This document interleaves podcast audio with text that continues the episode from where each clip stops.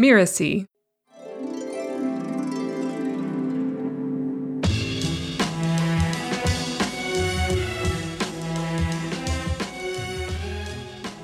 And then my journey transitioned where then I realized like I don't really need to be associated religiously because I felt a spiritual expansion. So while I might say, yeah, I'm Christian right now, I really practice more spiritual in the sense that I study different religions. I actually find it quite fascinating that everybody's talking about the same thing. Hello, I'm Katy Valentine, and you're listening to Soul Savvy Business. I am a soul minded spiritual entrepreneur, Christian minister, and New Testament scholar, but don't let any of that scare you. I support all paths to the divine, and I use tools like chakras, dreams, and intuition to get there. On this podcast, we explore the intersection of business and spirituality. What do I mean by that? Too often, we separate our business selves from our spiritual selves. But in doing that, we don't leverage the full potential of either one. This series aims to help you fall in love with your own soul so that you can live your most fulfilling and successful life. In modern Western medicine, there is a tendency to separate everything, separate the mind, the spirit, and emotions from the body, even to the point of separating the physical body from itself. A lot of Western medicine, or at least the experience of it, tends to specialize in parts rather than treating the whole. That's really a very new idea, though. For the majority of our existence, the medicine man, the shaman, the priestess helped bridge the gap of the whole being mind, body, and spirit. In many places and times, the doctor of the body and the doctor of the spirit were one and the same. This idea of separation also impacts business for most of us, but not for my guest today. She's a doctor who heals the whole self and has her patients and clients thriving and spreading the joy. I am so excited to talk about this unity among mind, body, spirit, and business. But first,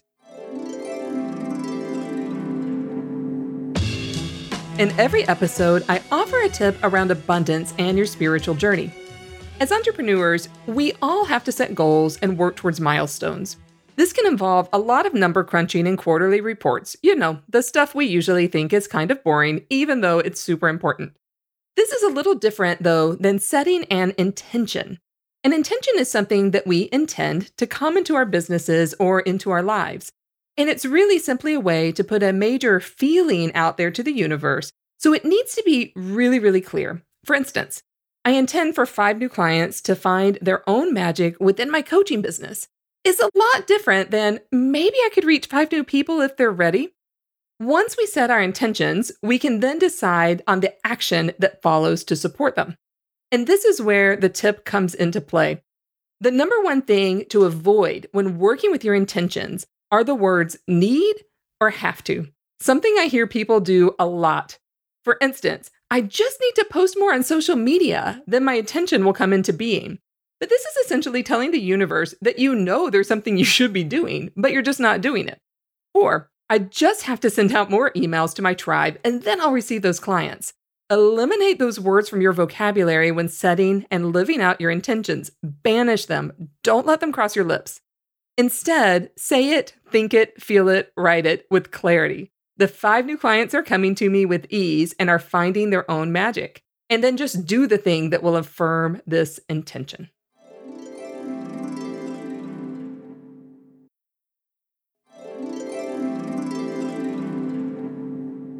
My guest today is lifelong educator Dr. De'Nicea Hilton Harper.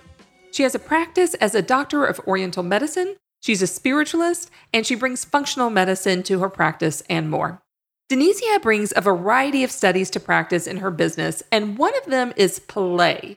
She offers online courses and coaching to women seeking personal alignment, helping them embrace their divine perfection and heal holistically.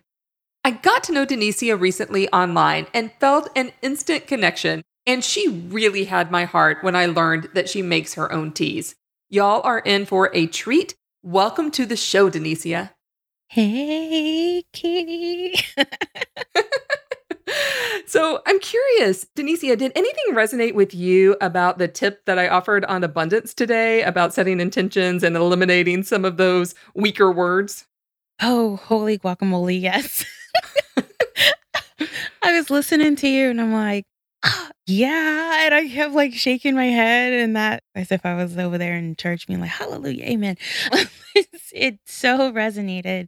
And that's oftentimes it's those little words and that can just catch you or you might end up setting conditions based around like whatever it is that you're actually desiring and then unintentionally you would have set a condition as to what it is that has to be done, quote unquote, in order for that to come. When really it's just focusing simply on what is it that you desire. So, like, I totally resonated with it. Yeah, by the time the thoughts make it to our mouths and out into words, they've been present for a really long time. I love the way you phrase that setting conditions.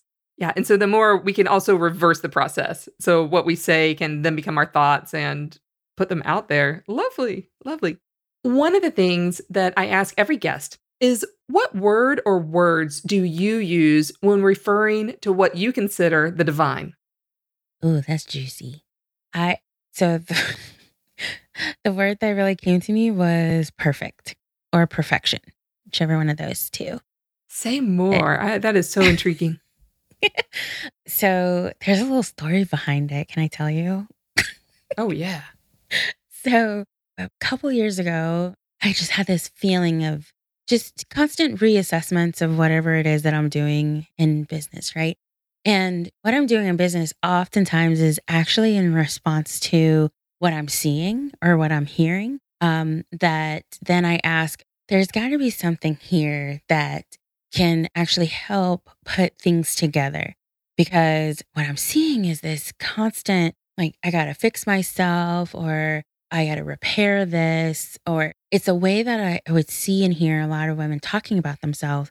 And it just clicked to me one day. I'm like, this isn't healthy. Like, this is not in a healing type of way. I mean, it's plastered on t shirts, all of it. And I just started seeing, no, you're already whole. You're already complete. You're not broken, right? There's no fixing you. And I just kept seeing perfects and I started using perfects. And even I felt a little bit weird about saying it because I grew up with it's a problem being a perfectionist or nobody's perfect but God. And and I'm like, you know, that's interesting that you say that because then I also learned that we were made in God's likeness. So, how is it then that we're not perfect if God is perfect? And so I kind of went on this whole exploration internally so I started seeing more and more of perfects coming up to me, perfects coming out to me in Dr. Wayne Dyer's work, or if it was Dr. Gregg Braden's work. I'm seeing this. And then I had a conversation with a friend. She tells me, she's like, you know, I was a linguist. I studied linguistics. I'm like, what? Like linguistics? And so she said, the root meaning of perfect, do you know what it is? And I said, no. She said, it means whole and complete. Oh. And yeah, that reaction right there was mine with my jaw dropped. I was like, oh, Are you beautiful. serious? Yes. So she said, What it seems like she's great at mirroring me, which I love, and reflecting things. And so she's like, Yeah, what it seems like that's exactly what it is that you're seeing is that you're seeing people as they are, that they are whole and that they are complete as they are. And meanwhile, they're seeing the opposite. Then that is when I just started using it more and more and I took off on it. Just saying, no, you're perfect. Nope, you're perfect.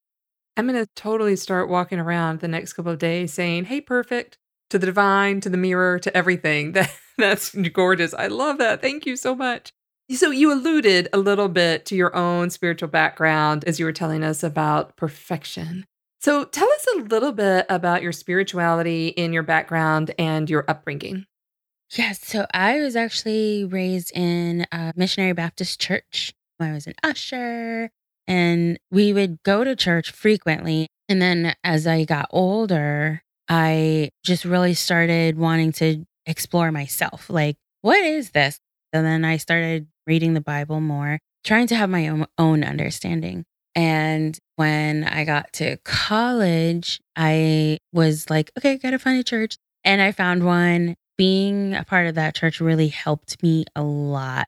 There were some things that I was questioning, like, why is it that people would kind of use scripture whenever it was convenient and as if it was like a punishment or something like that? Like, just a lot of those things that I was questioning. And that pastor actually was really helpful. I remember him just talking to me one day after church because I just had all those questions. and for him to really sit with me and clarify a lot of that in the context that it was really written was so helpful for me. Um, and then my journey transitioned where then I realized I don't really need to be associated religiously because I felt a spiritual expansion. So while I might say, yeah, I'm Christian right now, I really practice more spiritual in the sense that I study different religions. I actually find it quite fascinating that everybody's talking about the same thing. They express it in different ways. And so I just think of spirituality as a way now that I'm connected to the divine where I don't necessarily have to have a label of a religion. Lovely. Now I have to ask Did your Baptist church have really good potlucks? When I think potluck, I think like everybody's bringing something, right? But there was always like a committee of people. Oh, so we're doing the cooking. you know, so it wasn't, yeah. So when you say potluck, I'm like, not all of us brought it, but we definitely ate well. In my experience, there's no meal quite like a good Baptist meal. Like you put Baptist ladies in charge of that, you're going to eat well. And I have this hysterical memory of when I was I was already a minister and these two very nicely dressed ladies knocked on my door on a I don't know, it was just a random day and I was cooking and they introduced themselves. They're from the local Baptist church and they were just inviting people to come to church. I mean, it was super sweet, super nice. And I just looked at them and I smiled and I said, you know, it's very gracious. I was like, I'm a minister, so I, am pretty obligated on Sunday mornings. and they were clearly taken aback. Like they, you know, they had obviously never met a female minister. Mm. And I was so impressed with them because they really held themselves with grace. And they said, Oh, you need to come on Sunday night because you need a break from all of that. They're like, you just need to come and get fed by us. and I thought that was very gracious Aww. and very sweet. And I said, Oh, thank you. I will keep that in mind. And they said, Whatever you're cooking smells good. And I thought, I just got the approval from the Baptist ladies about what I'm cooking. Like, I'm in, I'm in, whatever this is. so it's a, it's a great memory. Awesome. That is so cool. yeah, the food. I mean, I love food in general.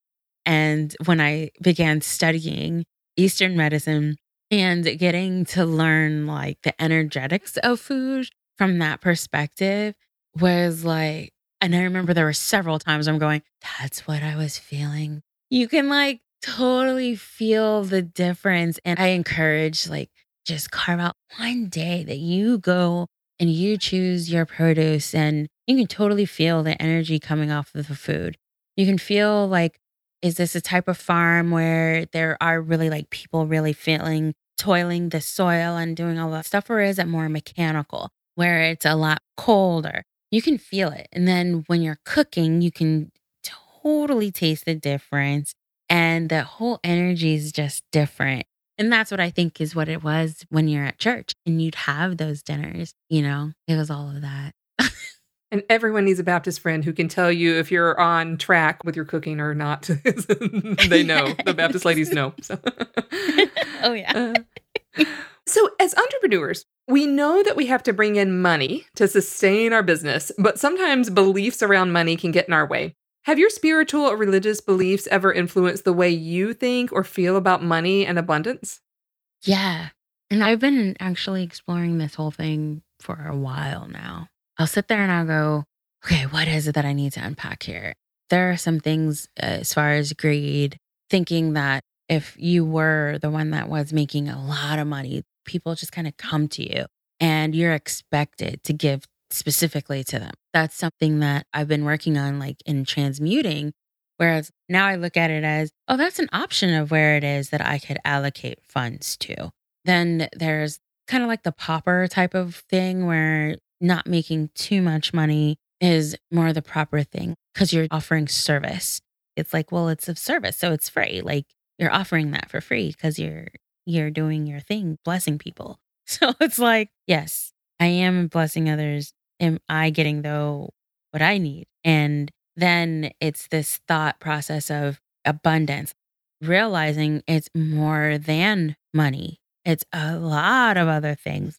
Another thing that I'm actually working on applying more diligently is I didn't understand tithing when I was younger. Like nobody explained it. Now I've learned more about it, and that's something that I'm building into and growing higher in my business is that sense of tithing in giving. So I'm finding other ways creatively that I can give, even if it may not be like a cash donation. You know, people picking on if someone in church just dressed nicely or they drove a car and then they're picking on they only give this much, even though they're driving that nice car, they live somewhere else. And as an adult now, I'm like, what does it matter? Like you really don't know what happened. like, like you, you have no idea. They could have inherited whatever it is. They probably are upside down in payments. You have no idea what's going on. So I practice as much as I can non judgment. I just, I don't know. And I'd much rather not be in their wallet just right. as much as I don't want anyone in my wallet. Yeah, I mean, I think that's such a good practice in general. And it's the same when we're talking to our clients. If we preempt what they can or can't afford, we're actually in their wallets. And yes. that's not the place for us to be. Yeah, exactly. I want to go back to something you said earlier, too, which I, I found very intriguing that sometimes you catch yourself giving yourself like capping how much you can earn or you're cap you're telling abundance I only need this much rather than receiving all of it. And I found myself doing that too. Like we all have a limit that we don't want to go below. Like I absolutely need this much per month, but then a lot of us have an invisible ceiling too. So can you talk a little bit about what you've done to break through that glass ceiling? So I had an experience in a program and it was a financial program and I loved the, what she did because it helped me. It's like when people go in there, like you have this arbitrary number, right? They want $10,000 months or they want $100,000 months. And it's like, well, what does that really mean? Right. And what she asked us to do was take whatever it is that's right now and put it into the software as line items and to create names like get crazy, imaginate what the names would be for these different accounts or different categories. So I started doing that where I don't see it as a ceiling, I don't see it as a floor either. It's just more of this is what I'm desiring to bring in. And now I will say though, the one thing that I do struggle with a little bit is that if it's in this financial system, I do put like a little note somewhere saying it's either going to come as cash or some other way. like, like right. putting that out there because I know that it's possible, right? Like I could sure say, uh, yeah, I want to go to Bali. And I might put in that line, oh, this will be a, a $5,000 trip, you know? Uh, this and or other open to other ways. Yeah, we don't need to boss the universe around and how and the steps on how to get there. Right. So instead, I just look at it and see it as these are my line items of desires. Line item of desire is my new phrase. So thank you so much for that. That's brilliant. I know listeners are going to start using that in their businesses too. So, De'Nicea, tell us just a little bit about your business, what you do, and how you got started. Yeah.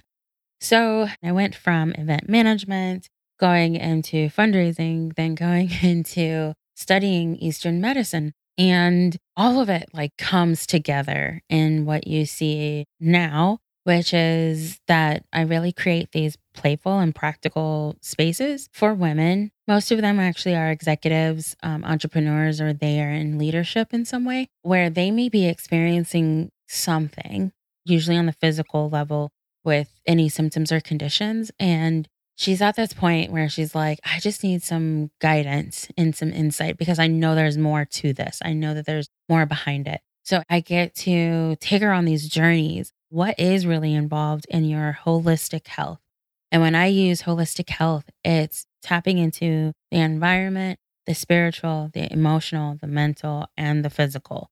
It's seeing that all of those are taking place and they are all doing things at the same time and oftentimes we get the physical to call our attention. So this is where it is that I can almost offer that insight and that guidance. And how is it that you can begin to see that those are messages for you that end up actually playing a role into your soul's evolution.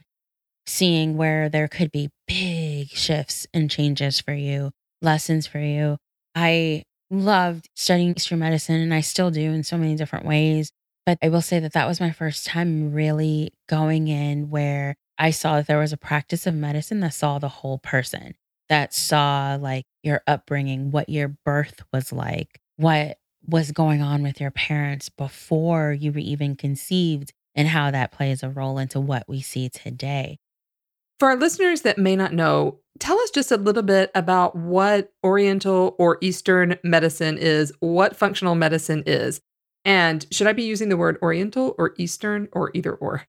So, okay, I do want to address that. So, there's different camps of people that do say Oriental medicine, some don't like it. And then others are, it's Eastern medicine. I personally, in my state, doctor of Oriental medicine, so that's what I go by, and comes from the Orient. No way am I trying to be persecutory or anything like that towards the people from the Orient. So that's the way that I'm using it. Yeah, so we're just recognizing that sometimes Oriental has been used as a slur. Yes, exactly. Or with racist overtones, um, but this is Oriental medicine that has its own history. Yes, and um, especially linking it to geography. Um, so sometimes I'll flip back and forth just because it comes out that way there's several types of modalities of medicine that's practiced over there, whether um, it's going to be coming from like Korea or from India or from China or from Japan. So I use different modalities from that area. Some strictly practice Chinese medicine. And so that's why you might hear them say Chinese medicine. Some people think acupuncture, and acupuncture is one modality of practicing the medicine. Other pieces of the medicine include food therapies, it includes herbal medicine. First and foremost, actually, is meditation, feng shui, which is the energy of your spaces in your environment. One other pillar is body work. So there's so many lineages of body work of simply intentionally adjusting and moving the body with different um, ways that you're massaging, different forms of touch in order to reposition the channels for them to flow well. And with the flow, then the body can heal itself. In the Western side, it's circulation. Everybody needs to get their circulation up. And then really it's the it's similar. It's the chi flow, the life force is chi, and then the blood. And so when you're using the energetics with Eastern medicine, everything is built around how can we continue the flow, the smooth flow of chi and blood. And the the notion is that whatever it is that we can do to continue that flow, then the body can heal itself. So, functional medicine also does take a look at the whole person. It's looking at their lifestyle, very similar to Eastern medicine, right? Like, how much are they moving? How much are they not moving? Uh, what kind of job are they in? What's the environment like at the job? But what's the environment like at home? So, what does it look like for you to incorporate spirituality into your business? You know, if I'm a patient of yours or a client of yours or in a group and I show up, what is it that I can expect to experience?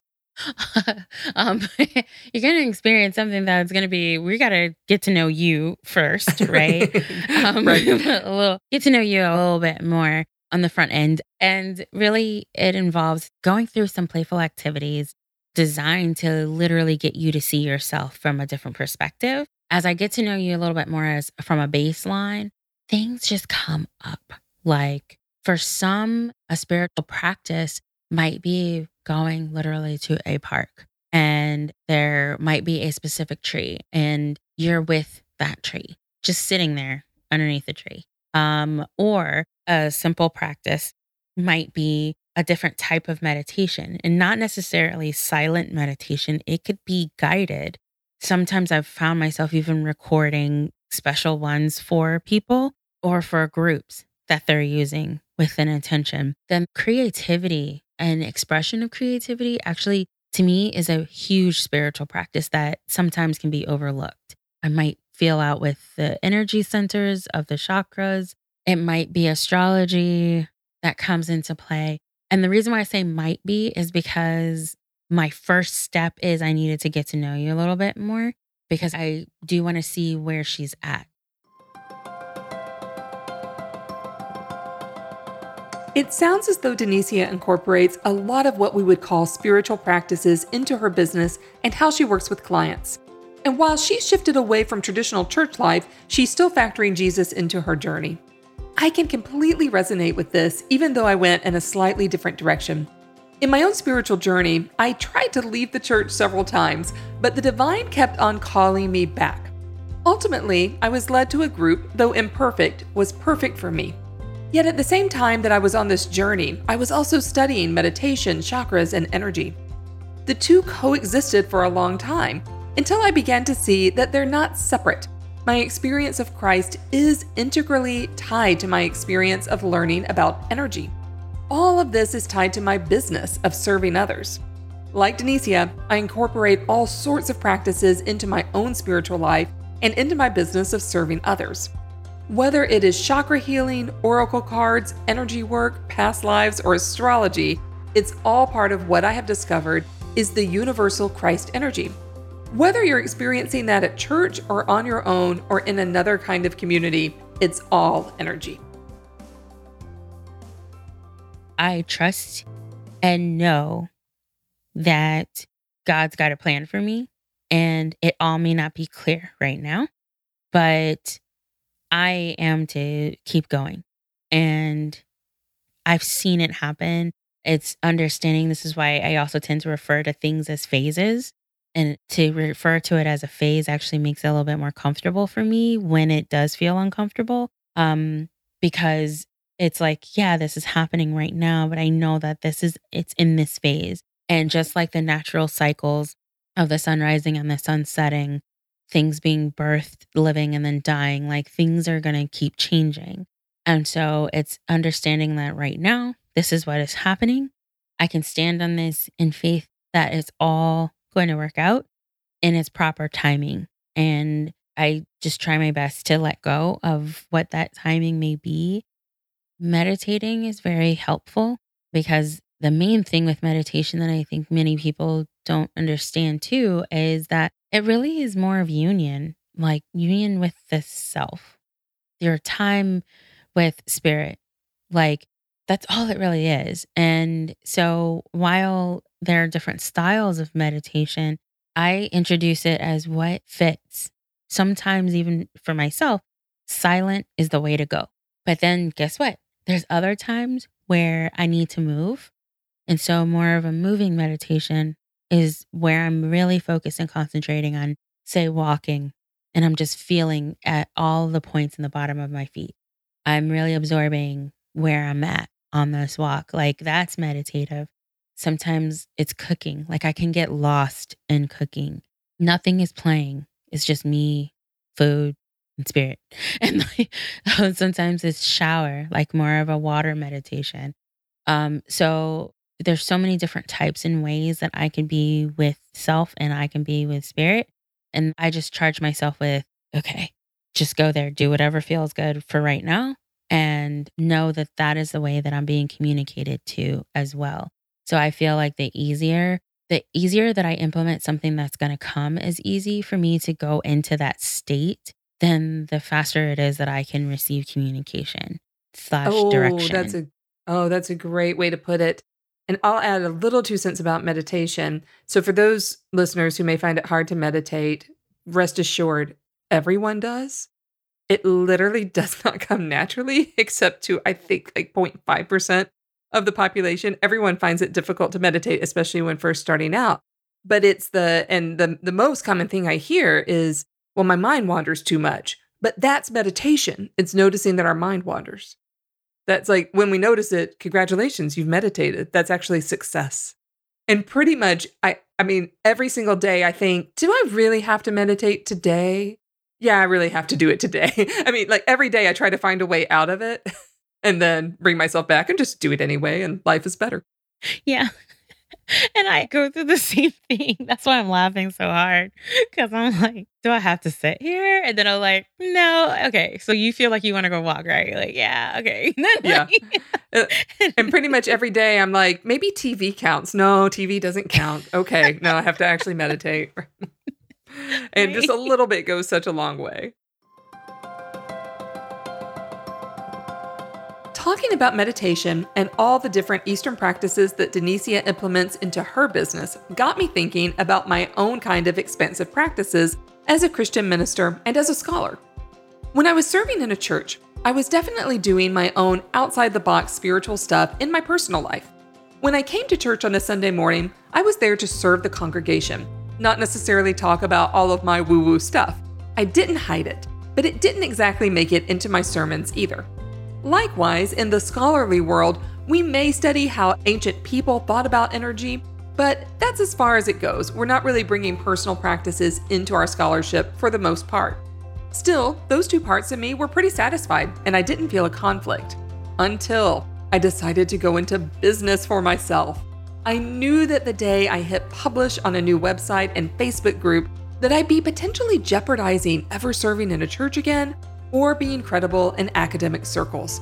In fact, I was pretty terrified.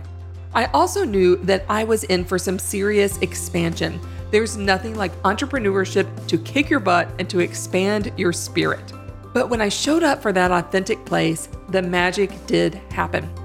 Even though all these pieces of me were not out of alignment, they weren't nearly as integrated as they could have been and entrepreneurship is what helped me integrate all of these different parts of myself into unity. And contrary to my fears, I still preach on occasion and I still publish academic papers. In fact, many of my colleagues are not only curious, but highly supportive of my work. I showed up and the universe supported me. I had a feeling, given De'Nicea's work, that she's had similar experiences and challenges, so I asked her about it. I'm practicing Eastern medicine in a predominantly Western medicine area. It was really hard for me to communicate what the medicine could do without getting too much into like chi, yin and yang, and all of that stuff, right? So it took a while, and even now, I still, um, I still grapple with okay, how am I going to introduce this? And what can I say that'll help communicate these different elements that may be foreign to people? And to do it in a way that it's not necessarily religiously associated, because that is something that's pushed back on, right? I can't separate them out. I tried to in the beginning of my business. I actually did because I wanted to talk about it. But then certain people, once again, value of who's in your circle, just kind of didn't really think that it belonged and was like, you know, you're practicing medicine. Why would you be, you know, kind of adding that stuff in? So I tried very hard, even in my marketing and whatnot, to not even mention it. But then once she got in the door, it naturally would come in because it can't be separated. And so after that, I just, I made a promise like, I have to talk about it. And that's just the way it's going to be. So, because in the marketing, that is what it's doing. It's attracting those people that do you want to come to you for support? Right.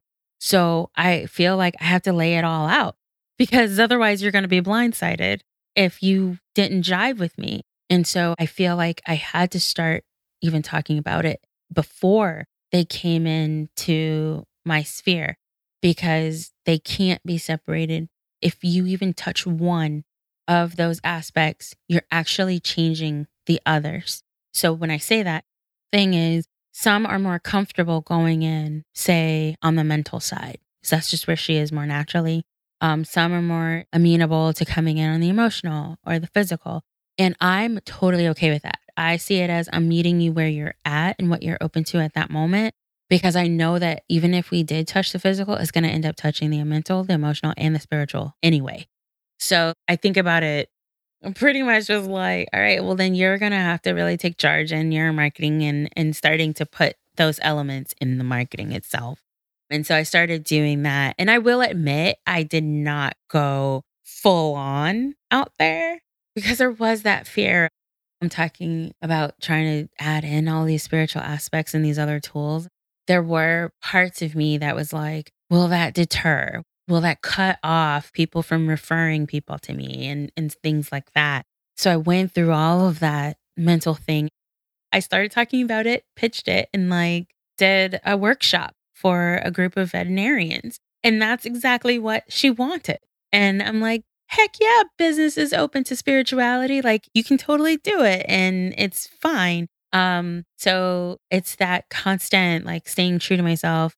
Thank you so much for sharing that. And you know what I really heard was that when you stepped into your full authenticity, the business world responded to you in a positive way. You were attracting people that jive with you and your energy. So you refer to your business as a mission, like a calling.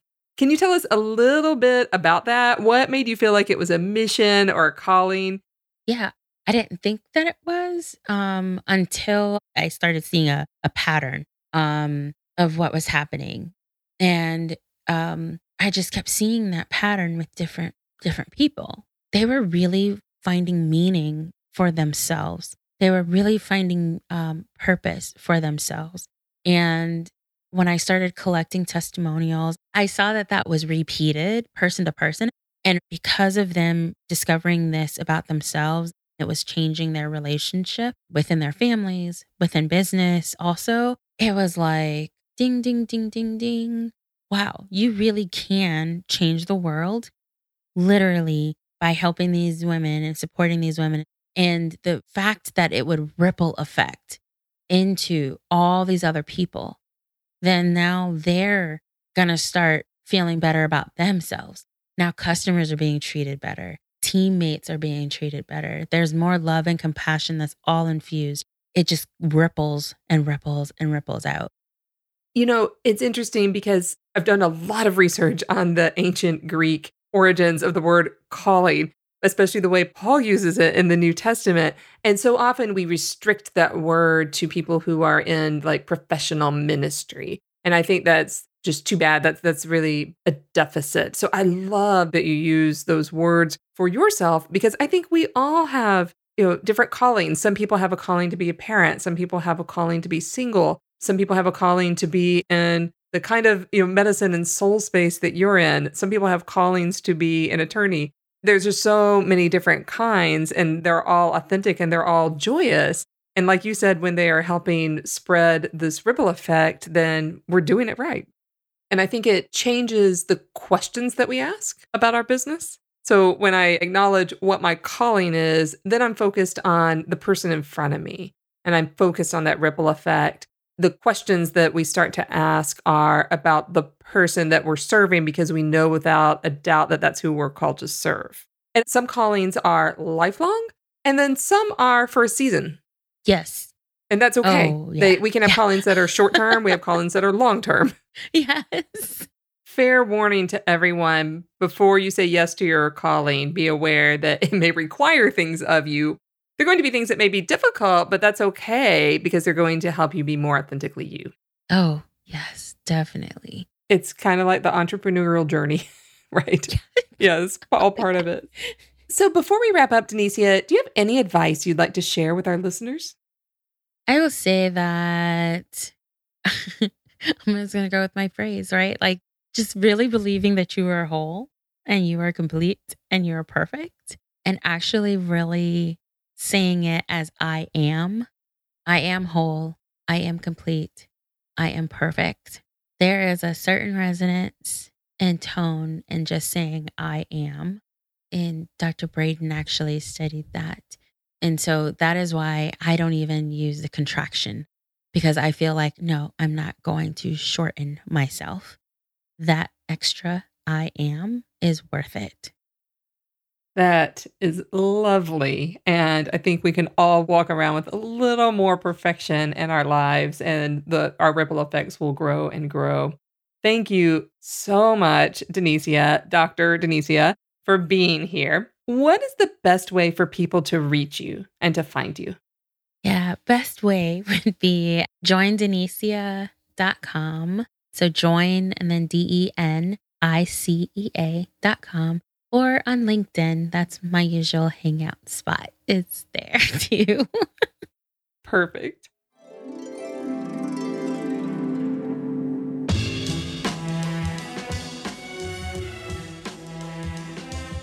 I'm Katy Valentine, and you've been listening to Soul Savvy Business. Soul Savvy Business is a part of the Mirasee FM podcast network, which also includes Just Between Coaches and Once Upon a Business. This episode was produced by Cynthia Lamb. I wrote this episode with Melissa Deal and Cynthia. Melissa assembled the episode. Danny Iny is our executive producer, and post production was by Post Office Sound. To make sure you don't miss any great episodes coming up on Soul Savvy Business, follow us on Apple Podcasts, Spotify, or wherever you're listening right now. If you like the show, please give us a starred review, and it doesn't hurt to write a comment too. It's the best way to help us get these ideas to more people. Thank you, and we will see you next time.